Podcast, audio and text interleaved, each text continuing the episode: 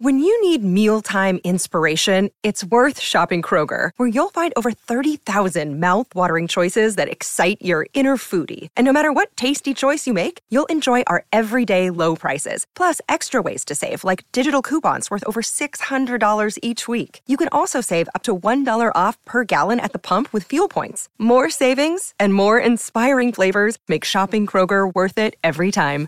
Kroger, fresh for everyone. Fuel restrictions apply.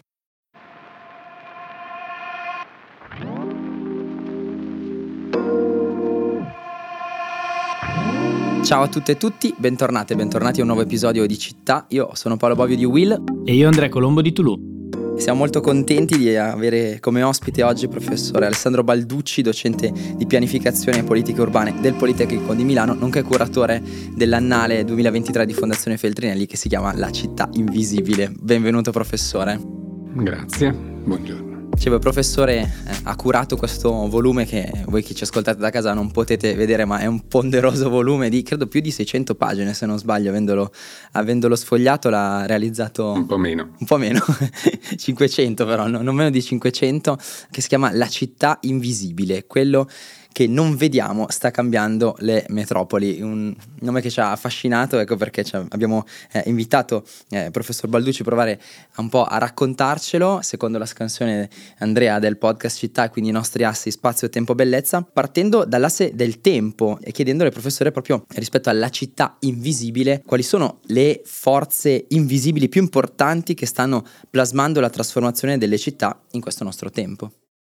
Sì, il titolo nasce proprio dalla considerazione del fatto che ci sono tanti aspetti eh, nella città che, stanno, che la stanno trasformando e di cui c'è una percezione molto limitata per due motivi. No? Le cose invisibili possono essere invisibili perché ancora poco percepite oppure invisibili perché volutamente tenute nascoste perché affrontarle vorrebbe dire assumere delle scelte radicali che è difficile prendere. Noi sappiamo che le città sono responsabili del 70% delle emissioni, eh, pur essendo soltanto il 2% della superficie terrestre, e quindi sono soprattutto nelle città che i problemi del cambiamento climatico si, si eh, producono e possono essere anche affrontati. Dentro al tema del cambiamento climatico c'è anche un grande problema, tema di disuguaglianza, perché i, i luoghi che soprattutto soffrono del cambiamento climatico sono i quartieri dove le abitazioni non hanno l'aria condizionata, sono i quartieri che vanno sott'acqua, che in genere sono,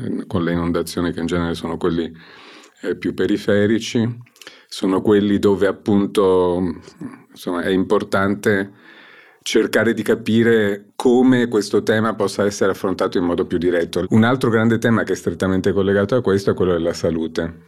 Il Covid ci ha messo di fronte a uno shock eh, mondiale, planetario. Abbiamo capito che il modo in cui la salute si era eh, riorganizzata attorno agli ospedali come principale presidio, eh, come dire, rendendo sguarnito il territorio e in questo caso poi tra l'altro dire, il legame con il, con il problema della disuguaglianza è fondamentale, nel senso che il legame tra reddito, livello di istruzione e aspettative di vita, come si dice nel capitolo dell'annale, è impressionante. Cioè, viene citato un esempio, a Torino se si parte dalla collina e si arriva a Barriera di Milano, ogni chilometro di una fermata, se, di un ipotetico tram, si perde mezzo anno di vita e dall'alto della collina fino al luogo più periferico si, si, perdono quattro anni di aspettativa di vita, ma è la stessa cosa a Roma dal centro verso Tor, Tor Bella Monaca. Allora anche questo è un tema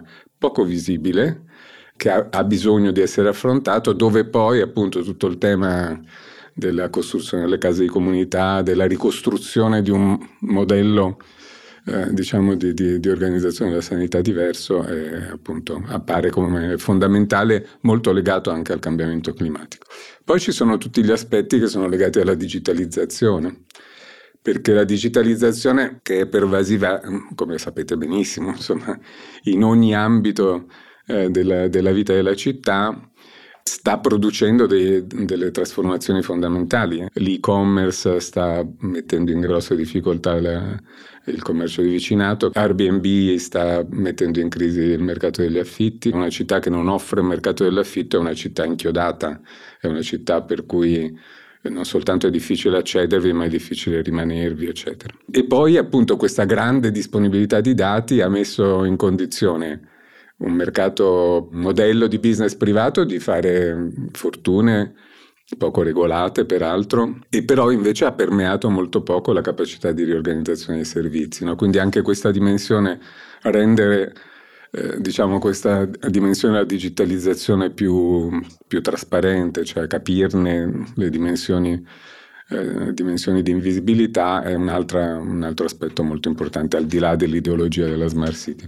Poi c'è tutto il tema delle popolazioni. Nel capitolo sulla, sugli anziani si dice che se si proiettano i dati di un'elaborazione fatta da Eurostat sulla città di Milano, eh, ci sono almeno 16.000 persone che sono intrappolate in casa perché ormai hanno raggiunto un livello di età e di capacità di eh, autonoma eh, di potersi muovere che non gli permette, eh, se l'appartamento non è adatto, se l'edificio non permette eh, di muoversi, se il quartiere non ha i servizi eh, di vicinato, non gli permette di uscire di casa. Abbiamo bisogno di occuparci di questa dimensione che è una popolazione veramente invisibile. No? Una popolazione anziana intrappolata in casa, cioè gli ultra 85 anni non autosufficienti, sono una popolazione di cui bisogna occuparsi.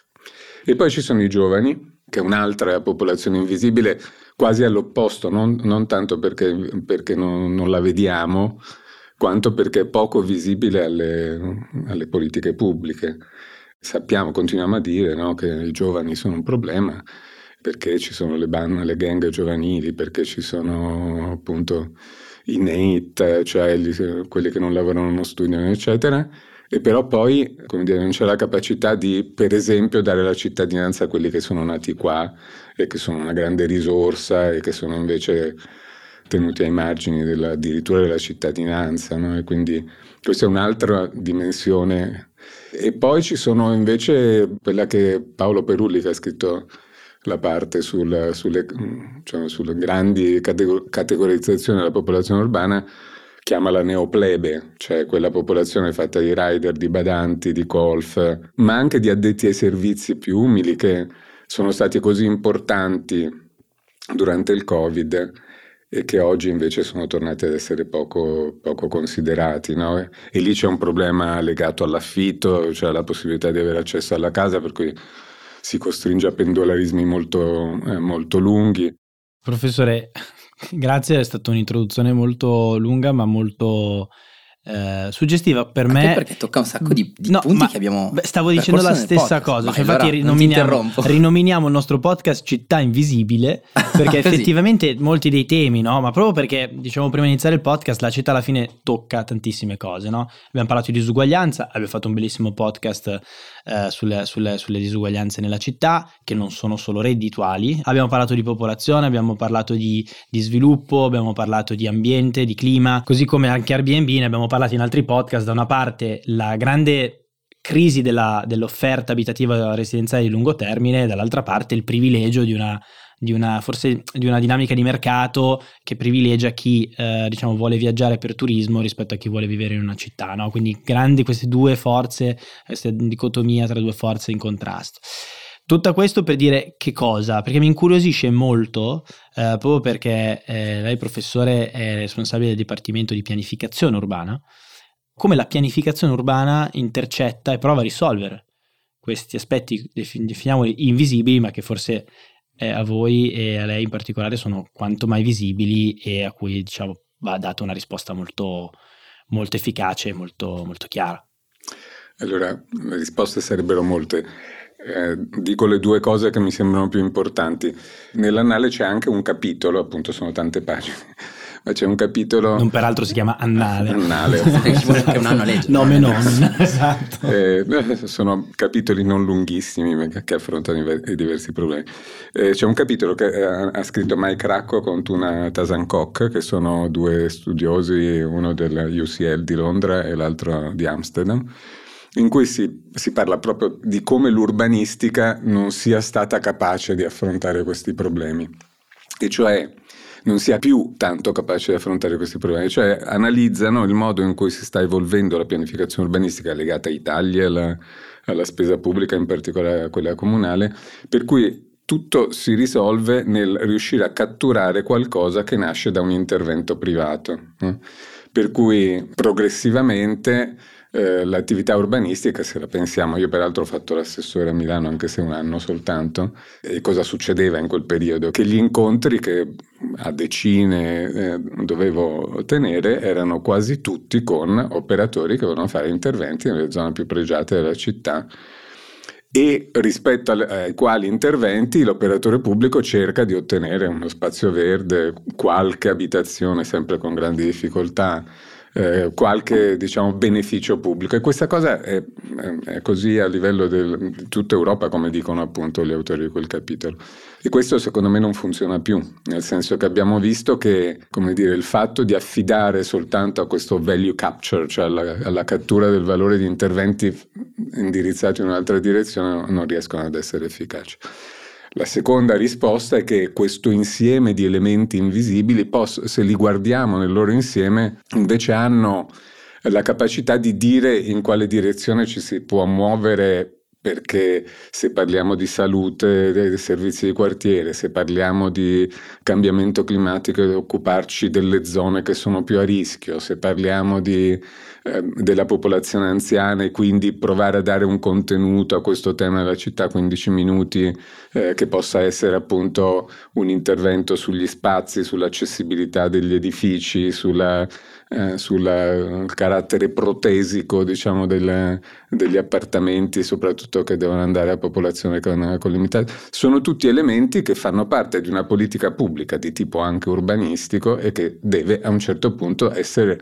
tornare ad essere no? o, o, diventare una politica capace di affrontare i grandi problemi eh, della società. Io credo che eh, questo, dire, eh, questo, richiamo a uscire da quello che è sempre stato considerato il naturale corso delle cose, ce l'abbiamo avuto col Covid. No? Con il Covid sembrava impossibile no? che, che le, le, città si fermassero, che, che dovessimo cambiare completamente tutte le nostre abitudini, però di fronte alla necessità lo abbiamo dovuto fare.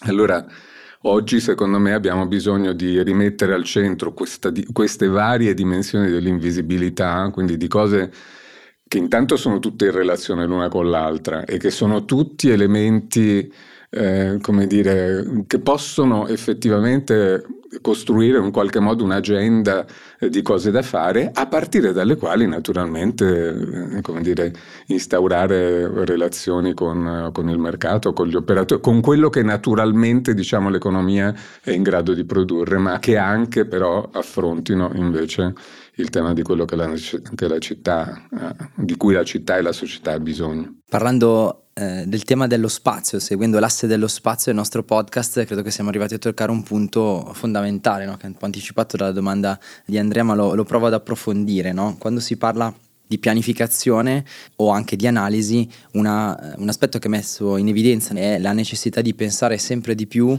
eh, i problemi urbani in un'ottica eh, sovraurbana, cioè non solo eh, focalizzate eh, sulla città, sulla città densa, ma eh, in una dimensione metropolitana o addirittura regionale. Affiora questa definizione che è city region, città, regione. La mia domanda, professore, è perché è importante assumere questa dimensione di analisi, perché è importante allargare lo sguardo così tanto?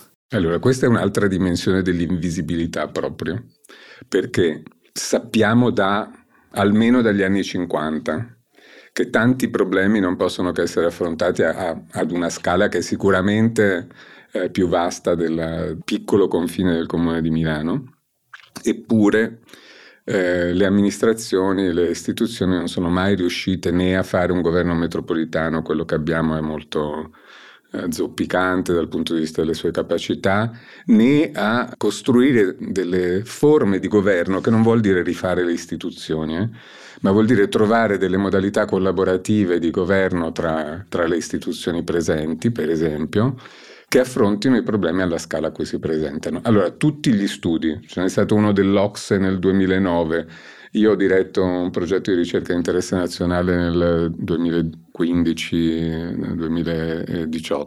Tutti gli studi dicono che per parlare di Milano dobbiamo prendere in considerazione almeno sette o nove province che stanno intorno, che appartengono a tre regioni diverse perché Novara e Piacenza, che fanno parte dell'area milanese, sono, appartengono a regioni diverse, per non parlare del fatto che appartengono anche in parte a nazioni diverse perché anche Lugano eh, o Mendrisio, quelle zone lì fanno di, di fatto parte. E questo eh, dal punto di vista di che cos'è la città di fatto e di come invece non abbiamo un governo che si occupi di questa cosa. Ma per fare degli esempi concreti di che cosa questa cosa potrebbe voler dire, il problema della casa, che è il problema dei problemi in questo momento. E abbiamo parlato eh, spesso anche qua nel podcast. Eh, che è il problema dei problemi, ha una stranissima, una stranissima mm, pattern nel senso che dentro alla città di Milano che la tensione è altissima, uscendo dalla, dalla, città di Milano naturalmente i prezzi si abbattono rapidamente, molto rapidamente, anche nei, nei comuni della prima cintura e poi decrescono anche a un certo punto quando c'erano le tende davanti al Politecnico il sindaco di Lodi ha detto venite a, ad abitare a Lodi i prezzi, i prezzi sono molto più bassi. Questo avrebbe bisogno però di sistemi di trasporto efficienti e invece proprio sulle ferrovie regionali l'investimento è stato bassissimo, sono quelle congestionate, sono quelle che non rispettano nessun orario. È chiaro che queste due cose sono collegate, perché se noi avessimo un sistema di trasporto ben organizzato, come c'è in Germania, in, in Francia, in Svizzera, in Olanda, cioè, e quindi se, se avessimo un, un trasporto locale ben organizzato, noi potremmo avere un accesso a, a, case a prezzi affordable, quindi a prezzi abbordabili, come si dice, in una, in una situazione molto meno, molto meno complicata. Beh, le faccio l'esempio, la quarta direttrice del podcast è Monza, aspettiamo da decenni inside, è il nostro inside joke perché è monzese io sono di Monza aspettiamo da decenni la famosa metropolitana che chiaramente sarebbe una grandissima svolta in questa direzione. Poi purtroppo stiamo parlando tanto di Milano stiamo parlando tanto di Lombardia però eh, però abbiamo un illustre professore del Politecnico di Milano, non ce ne vorranno i nostri ascoltatori fuori dalla zona di Milano, che però abbiamo capito essere estendersi fino a Mendrisio, a Piacenza e Novara. eh, cioè, effettivamente quando si parla di grandi infrastrutture accumuliamo sempre tante, tante buone intenzioni ma anche tanti, tanti, tanti, ritardi. Sì, accumuliamo tanti ritardi e quando si parla di infrastrutture spesso si parla di strade e di strade ne abbiamo fatte fin troppe direi, eh, anche se ancora c'è una, una insomma, la pedemontana leggevo qualche eh sì. giorno fa si comincia a realizzare un, le, ultime parti. Però, sapete, Però Lombardia è forse tra le meno in proporzione alla...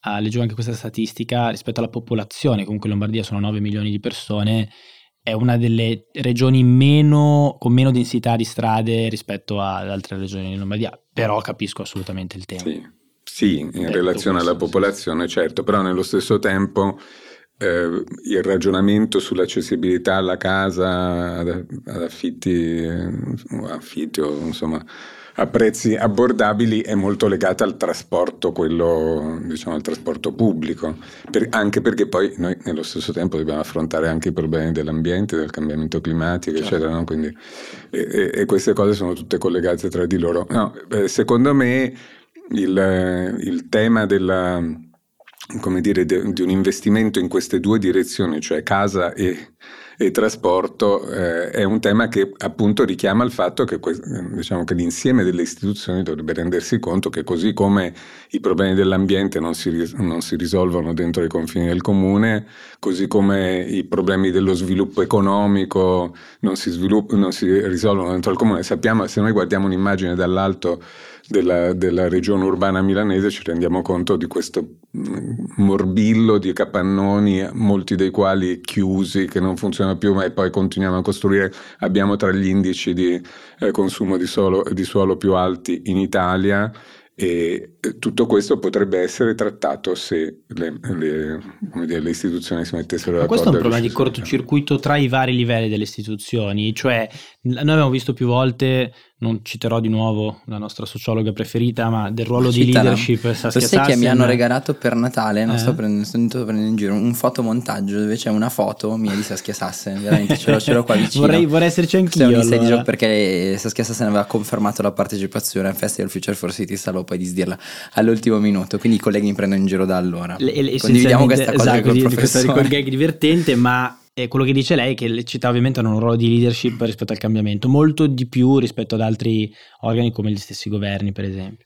E invece credo che quando si parla di pianificazione territoriale eh, la città non ce la possa fare da sola, nel senso che lei ha parlato di sistema sanitario, ha parlato di mobilità e trasporti, è chiaro che la visione di una città rischia di essere centripeta, no? E quindi di un po' eh, mangiare tutto e di, dimenticandosi non solo di quelle che sono le periferie, ma di proprio quello che sta, che sta, intorno. E faccio un altro piccolo esempio, rimanendo in Lombardia, ma muovendoci fuori, una cosa a me molto cara, perché io vado a sciare in Valtellina, a Bormio. La Valtellina è un territorio diciamo non particolarmente densamente abitato, ma molto grande, molto esteso. E c'è una battaglia in questo momento su quello che è l'ospedale di Sondalo, che era l'unico ospedale che era in grado di servire appunto Bormio, la Valfurva, la, eh, appunto Livigno, perché lo stanno cioè, cioè, per chiudere e, e, scaricando tutta la responsabilità sullo, sull'ospedale di Sondalo. Piccola cosa, ma vuol dire, pensiamo a, a problematiche quali il pronto soccorso, la gravidanza, cioè vuol dire avere un ospedale a da Livigno probabilmente un'ora e mezza, di macchina, è chiaro che se noi non abbiamo questa capacità di pianificare anche a livello regionale, no? non, le province forse non esistono più, non so adesso che tipo di, di autorità possano, possano, avere, abbiamo veramente un grande, grande, un grande, problema. Per cui effettivamente abbiamo parlato della città come, come un ruolo di leadership per il cambiamento, forse trascurando spesso sì. i corpi intermedi che però forse sono ancora più distanti. No, perché vuol dire anche pensare, eh, si parla di multi-level governance proprio per questo, no? cioè che tanti, a, molti aspetti devono essere affrontati a più livelli eh, in modo, come dire, cooperativo e, e, invece, appunto, diciamo, le istituzioni fino adesso hanno mostrato quello che uno studioso chiamava dynamic conservatism, cioè un conservatorismo dinamico nel senso di cercare di fare in modo che non cambi niente. D'altro canto si capisce il fatto che per come sono organizzate le istituzioni oggi eh, è molto difficile riuscire a fare questo salto che a un certo punto verrà imposto dai fatti, diciamo.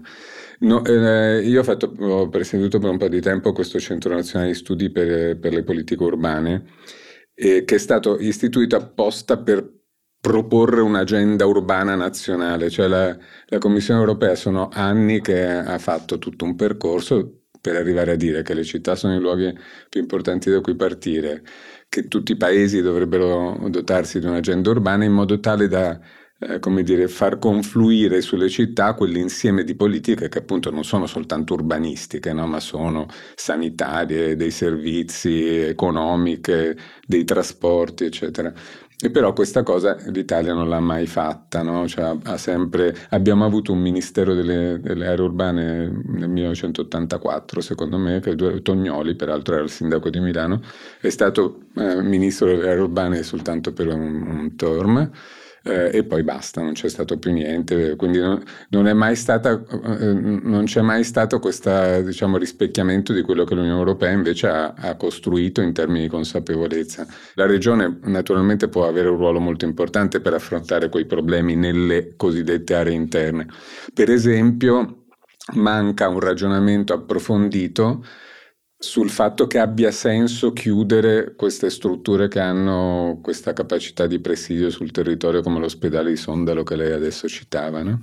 Cioè noi abbiamo avuto un ventennio di forme di razionalizzazione dei servizi che sono andati sempre allontanando no? da, da, dal cittadino le, le, attività appunto per la sanità, eh, gli ospedali, solo gli ospedali e solo i grandi ospedali, eccetera.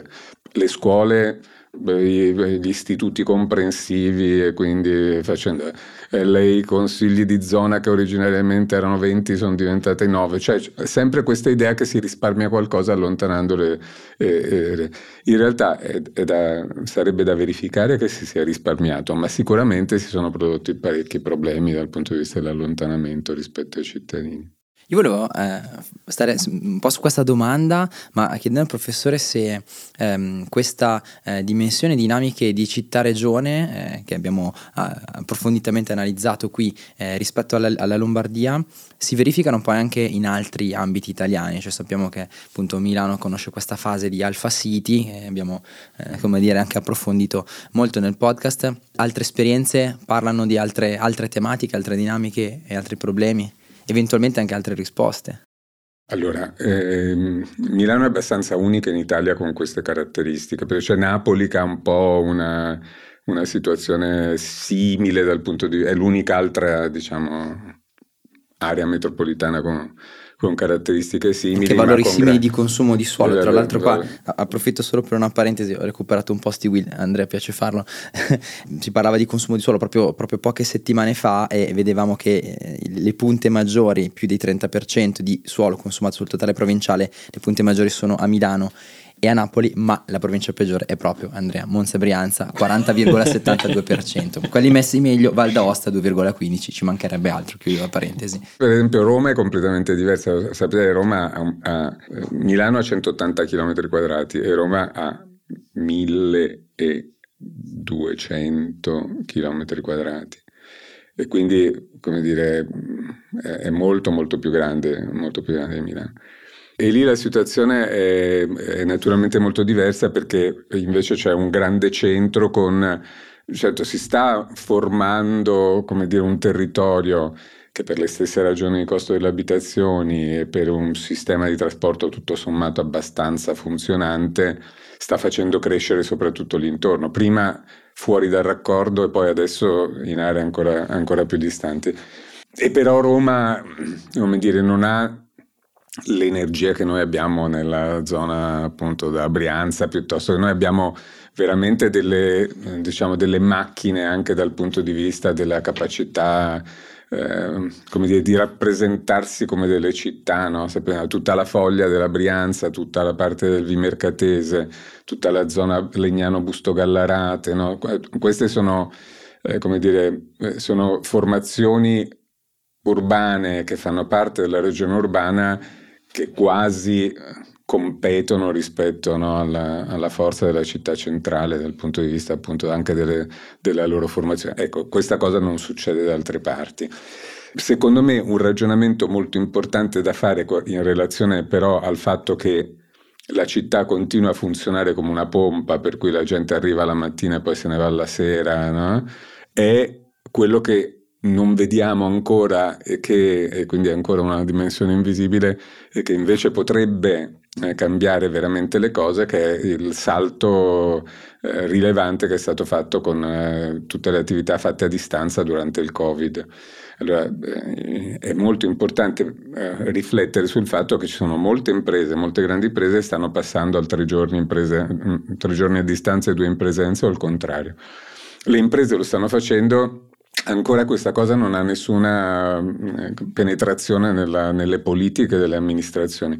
Questa cosa è molto importante perché potrebbe ridare non soltanto a, a, luoghi che erano soltanto dei dormitori, invece energia per potersi strutturare meglio, poter, avere, eh, dire, poter sviluppare maggiori servizi, poter dare alle persone la capacità di impegnarsi anche nel proprio luogo di residenza e non soltanto andarci nel, tornarci nel, nel weekend. No? E potrebbe anche diminuire un po' la tensione della città centrale, perché se io posso, lavoro da, diciamo, distanza, in una distanza che vuol dire devono essere luoghi raggiungibili, e qua torna il tema della, dei meccanismi del trasporto pubblico, ma se io ho la possibilità appunto di, eh, di stare a distanza per eh, tre giorni alla settimana, di poter eh, e di venire nella città per, eh, per due giorni alla settimana, questo può permettere appunto anche alla città centrale di avere un po' meno tensione, no? perché allora ci si può porre il problema se vale la pena di rovinarsi per potersi acquistare la casa dentro la, nella città o invece posso riuscire forse, forse solo presto perché anch'io mi ricordo il primo lockdown che stavo partendo poi quei tempi con, con Tulu come startup ricordo tantissimi report di banche di investimento che ogni occasione provano un po' a interrogarsi su quello che sarebbe stato il futuro e dicevano appunto questa pressione no, sempre maggiore del, nelle città che si sarebbe andata a alleggerire grazie allo smart working. Io direi anche grazie alla settimana corta che ormai in molte aziende stanno sempre certo, più praticando. No? Quindi anch'io pensavo nel 2020 che sarebbe arrivata questa cosa, però non, non, non, e non riesco a capire, mi piacerebbe trovare dei dati perché questa cosa l'impressione è che proprio non, sia, non stia succedendo. Allora, se viene domani mattina, se vieni domani mattina alle, alle tesi di laurea, io ho uno studente che si laurea su questa cosa ah. qua, molto bravo peraltro. Eh, e cosa dice? se, se, se, no, e dice, no, di, uh, diciamo, Tanto quando sarà uscito il podcast si sarà esatto. già laureato lo studente. Intanto dà delle dimensioni, dà delle dimensioni al, al, tema diciamo, del lavoro a distanza, quanto sta avvenendo, come è andato e poi anche su prova a fare delle ipotesi su, su, su, questi segnali che sono ancora segnali deboli, io sono d'accordo, eh, sono ancora segnali deboli che però fanno capire che ci sono delle interessanti potenzialità che dovrebbero trasformarsi un po' in politiche, no? perché finché mm. sono soltanto le aziende che fanno, eh, che fanno questa scelta ancora dire, dobbiamo aspettare troppo per, per per riuscire a vedere qualche esito di questa cosa, però già eh, anche semplicemente in, te- in, te- in, termini di ritmi di vita no? per le persone, eh, credo che sia già un, un, aspetto importante che ancora, perché io mi immagino che se appunto i lavoratori o gli studenti o, so, potranno investire parte del proprio tempo nei loro luoghi, luoghi di residenza, non soltanto avranno dire, la, la, capacità di occuparsi del proprio luogo, ma anche di esprimere una domanda di servizi più avanzati che potrebbe favorire il fatto certo. che, per esempio, io non devo per forza andare al centro di Milano per poter fruire. Eh, potrebbero riaprirsi dei cinema, potrebbero esserci. No, la, Infatti, la... c'è questa frase, una provocatoria che ho detto anche in uno dei podcast, cioè noi viviamo dove lavoriamo, lavoriamo dove eh, viviamo, no? certo. Probabilmente oggi viviamo dove lavoriamo e non sì, viceversa, sì. quando forse dovrebbe essere viceversa come era eh, sicuramente all'età quantomeno dei miei genitori, che quindi non è che mm, parliamo di mm. tanti anni fa, parliamo di qualche decennio fa. Guardando in avanti, oltre all'età dei genitori di, Andrea, di Andrea Colombo, tempo, spazio, eh, chiudiamo sulla, sulla, bellezza, tra eh, le forze invisibili che eh, eh l'annale sul lavoro di ricerca eh, prova a portare alla luce, c'è anche quella che appunto eh, nel, nella ricerca viene, viene definita la possibilità di scoprire un patrimonio di risorse latenti che possono riannodare i legami tra città e società quali, quali sono queste, queste, risorse di bellezza, mi viene da dire, latenti e, e come possono ricucire i legami di, di comunità eh, nella città, ma a questo punto nella dimensione della città-regione. Se noi mettiamo in fila le cose che sarebbe importante fare per affrontare i temi del cambiamento climatico e quindi dire, mobilità che non usa combustibili fossili, forestazione, maggiore accesso al verde, con le cose che eh, si possono fare per eh, assistere le popolazioni più in difficoltà come gli anziani e quindi servizi di vicinato, lavorare sulla, dire, sulla praticabilità degli spazi per tutte, le, per tutte, le, persone.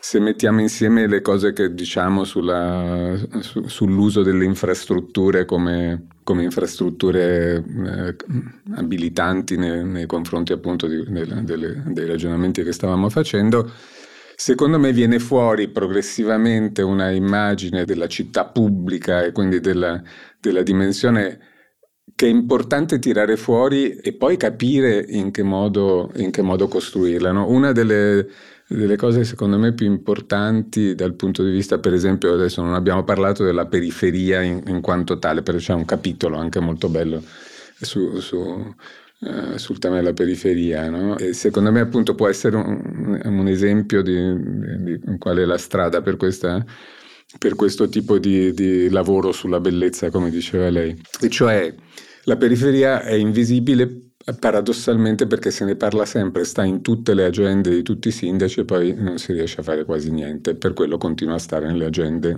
al primo posto nelle agende di tutti i sindaci perché? No, non ci sono risorse, si aspettano i finanziamenti del Ministero che di volta in volta ogni tanto quando succede qualcosa o quando, o, o, in particolari condizioni quando le, le, le, le Caivano piuttosto no? i problemi diventano drammatici, arriva un finanziamento per fare gli interventi sulle periferie, allora a quel punto si cerca di trovare dei progetti che, che possano rispondere a quei pochi requisiti che vengono dati dal bando nazionale e alla fine queste cose hanno Cosa bisognerebbe fare invece? Bisognerebbe costruire progetti indipendentemente dai finanziamenti oh, e poi oh, andarli a cercare. questa, eh, guarda, sai che io ci penso ogni volta che leggo le notizie che non riusciamo a mettere a terra il PNRR. Ma com'è possibile che le amministrazioni non abbiano un, un libro, un, un annale di progetti su cui se ci fossero le risorse, perché le risorse sono scarse, vorrebbero lavorare, in modo tale da mettere pressione a chi delibera. Io lo trovo una cosa eh, incredibile. Ma perché se i progetti si fanno soltanto quando esce certo. il bando non si riesce mai a arrivare a Pianificazione nuovo. Esatto, ma allora questa cosa però è, è, è, è quasi, come dire è, tanto importante quanto, mm, come dire, si, si, poi si riverbera anche su tutte le altre cose che abbiamo discusso. No? Se, eh, come dire, l'amministrazione investisse le proprie risorse nel costruire progetti indipendentemente dai finanziamenti e poi li andasse a cercare, i finanziamenti, forse si potrebbe costruire sia il repertorio dei progetti che possono servire a rispondere, perché poi quando escono questi bandi e queste opportunità di finanziamento. E poi eh, quando escono è sempre troppo tardi per, per poter costruire un progetto sensato.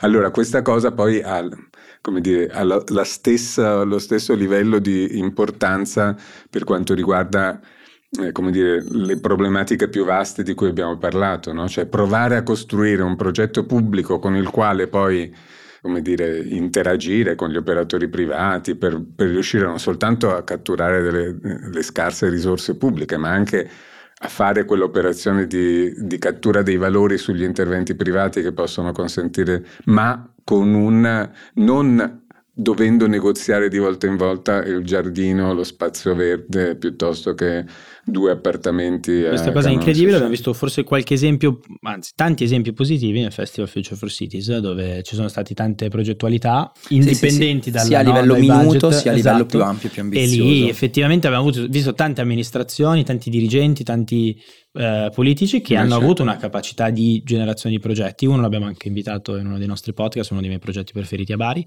e però sì, eh, mm. secondo me il professore ha toccato uno dei punti che veramente a me mi, mi, mi, inquieta, come le amministrazioni pubbliche non abbiano questa capacità di farsi trovare pronte eh, nel momento in cui eh, si verifica eh, l'evento di, diciamo, di, possibilità. Anche perché se posso eh, provare a riassumere, mi sembra che la risposta del professore sia unite puntini, come dire, i dati ci sono e parlano, e parlano, chiaro.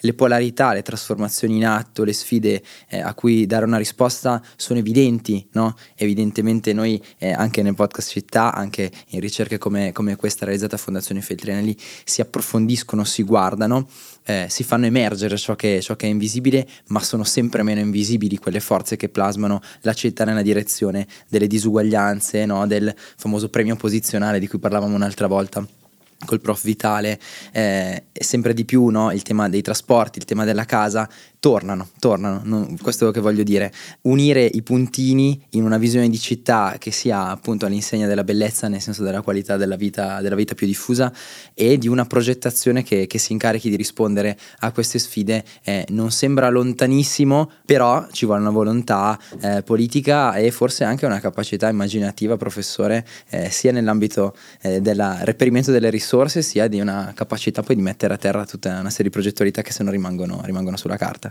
Sì, se posso dire due cose in conclusione, secondo me eh, c'è un tema oggi eh, legato al fatto che noi abbiamo avuto un lunghissimo periodo di crescita di importanza delle città, di successo delle città, no? si è detto che questo è il secolo delle città, lei ha citato prima Saskia Sass, no? Eh, è stato il secolo delle città, e, ma questo secolo delle città è partito diciamo negli anni 70 con la con l'ultima grande crisi urbana no? della, legata alla deindustrializzazione, all'invecchiamento della popolazione, alla crescita della, al decentramento produttivo, eccetera, no? lì sembrava che le città fossero destinate addirittura al fallimento, invece progressivamente sono diventate, anche grazie a, a processi di digitalizzazione, di, di collegamento a distanza, sono, hanno continuato ad essere eh, i fattori, eh, fattori, di attrazione, di successo, di, di...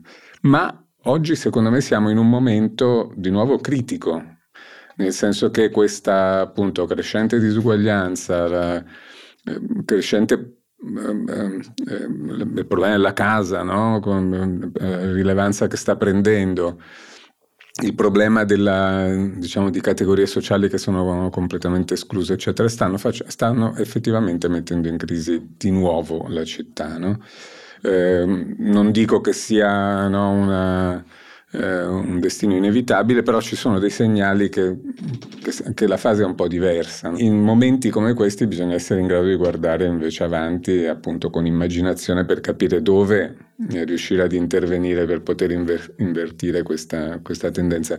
C'è un autore che io amo molto, che è Albert Hirschman, che è un economista, lui ha scritto questo libro tra, tradotto anche in italiano che in italiano è stato tradotto felicità privata felicità pubblica no? lui analizza un po' la storia dell'umanità sempre come un alternarsi tra una ricerca della valorizzazione individuale del privatismo del successo personale eccetera che a un certo punto trova come un limite nella, nel suo opposto invece no? Nella, cioè non, più, non si ha più soddisfazione in quel modo lì e si cerca invece iniziative collettive. Cioè, se guardiamo a Milano, secondo me noi eravamo così fino, diciamo, fino all'Expo, fino al 2015, grosso modo, una città molto di iniziativa privata, di di privatismo di... e poi con l'Expo e con tutto quello che è successo in questi anni no? c'è stata invece una grande apertura a, iniziative collettive. Oggi mi sembra che stiamo ritornando un po' nelle, nelle chiusure appunto legate a, a, tanti di questi problemi di disuguaglianza che non, che non, riusciamo ad affrontare. E quindi per riuscire a ritornare, diciamo, a, a riaprire una una stagione di, di, iniziative collettive bisogna riuscire a fare progetti che vadano un po' in questa direzione.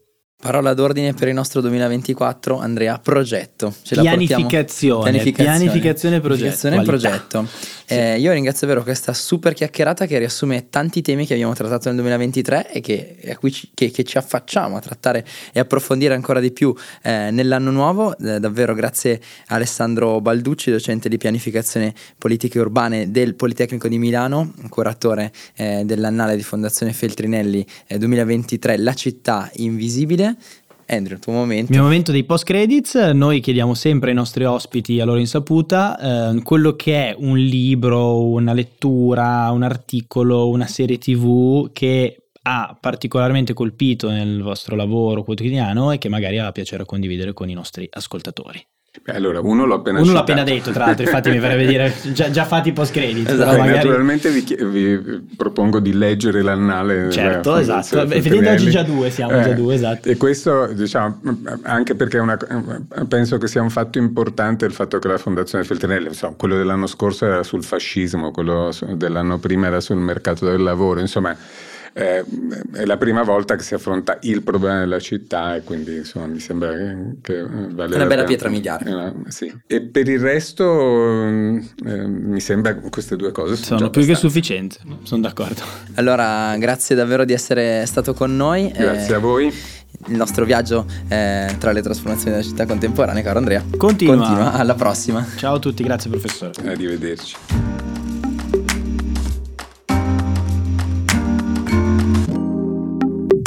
Another day is here, and you're ready for it. What to wear? Check. Breakfast, lunch, and dinner? Check. Planning for what's next and how to save for it? That's where Bank of America can help. For your financial to dos, Bank of America has experts ready to help get you closer to your goals. Get started at one of our local financial centers or 24-7 in our mobile banking app. Find a location near you at bankofamerica.com slash talk to us. What would you like the power to do? Mobile banking requires downloading the app and is only available for select devices. Message and data rates may apply. Bank of America and a member FDIC.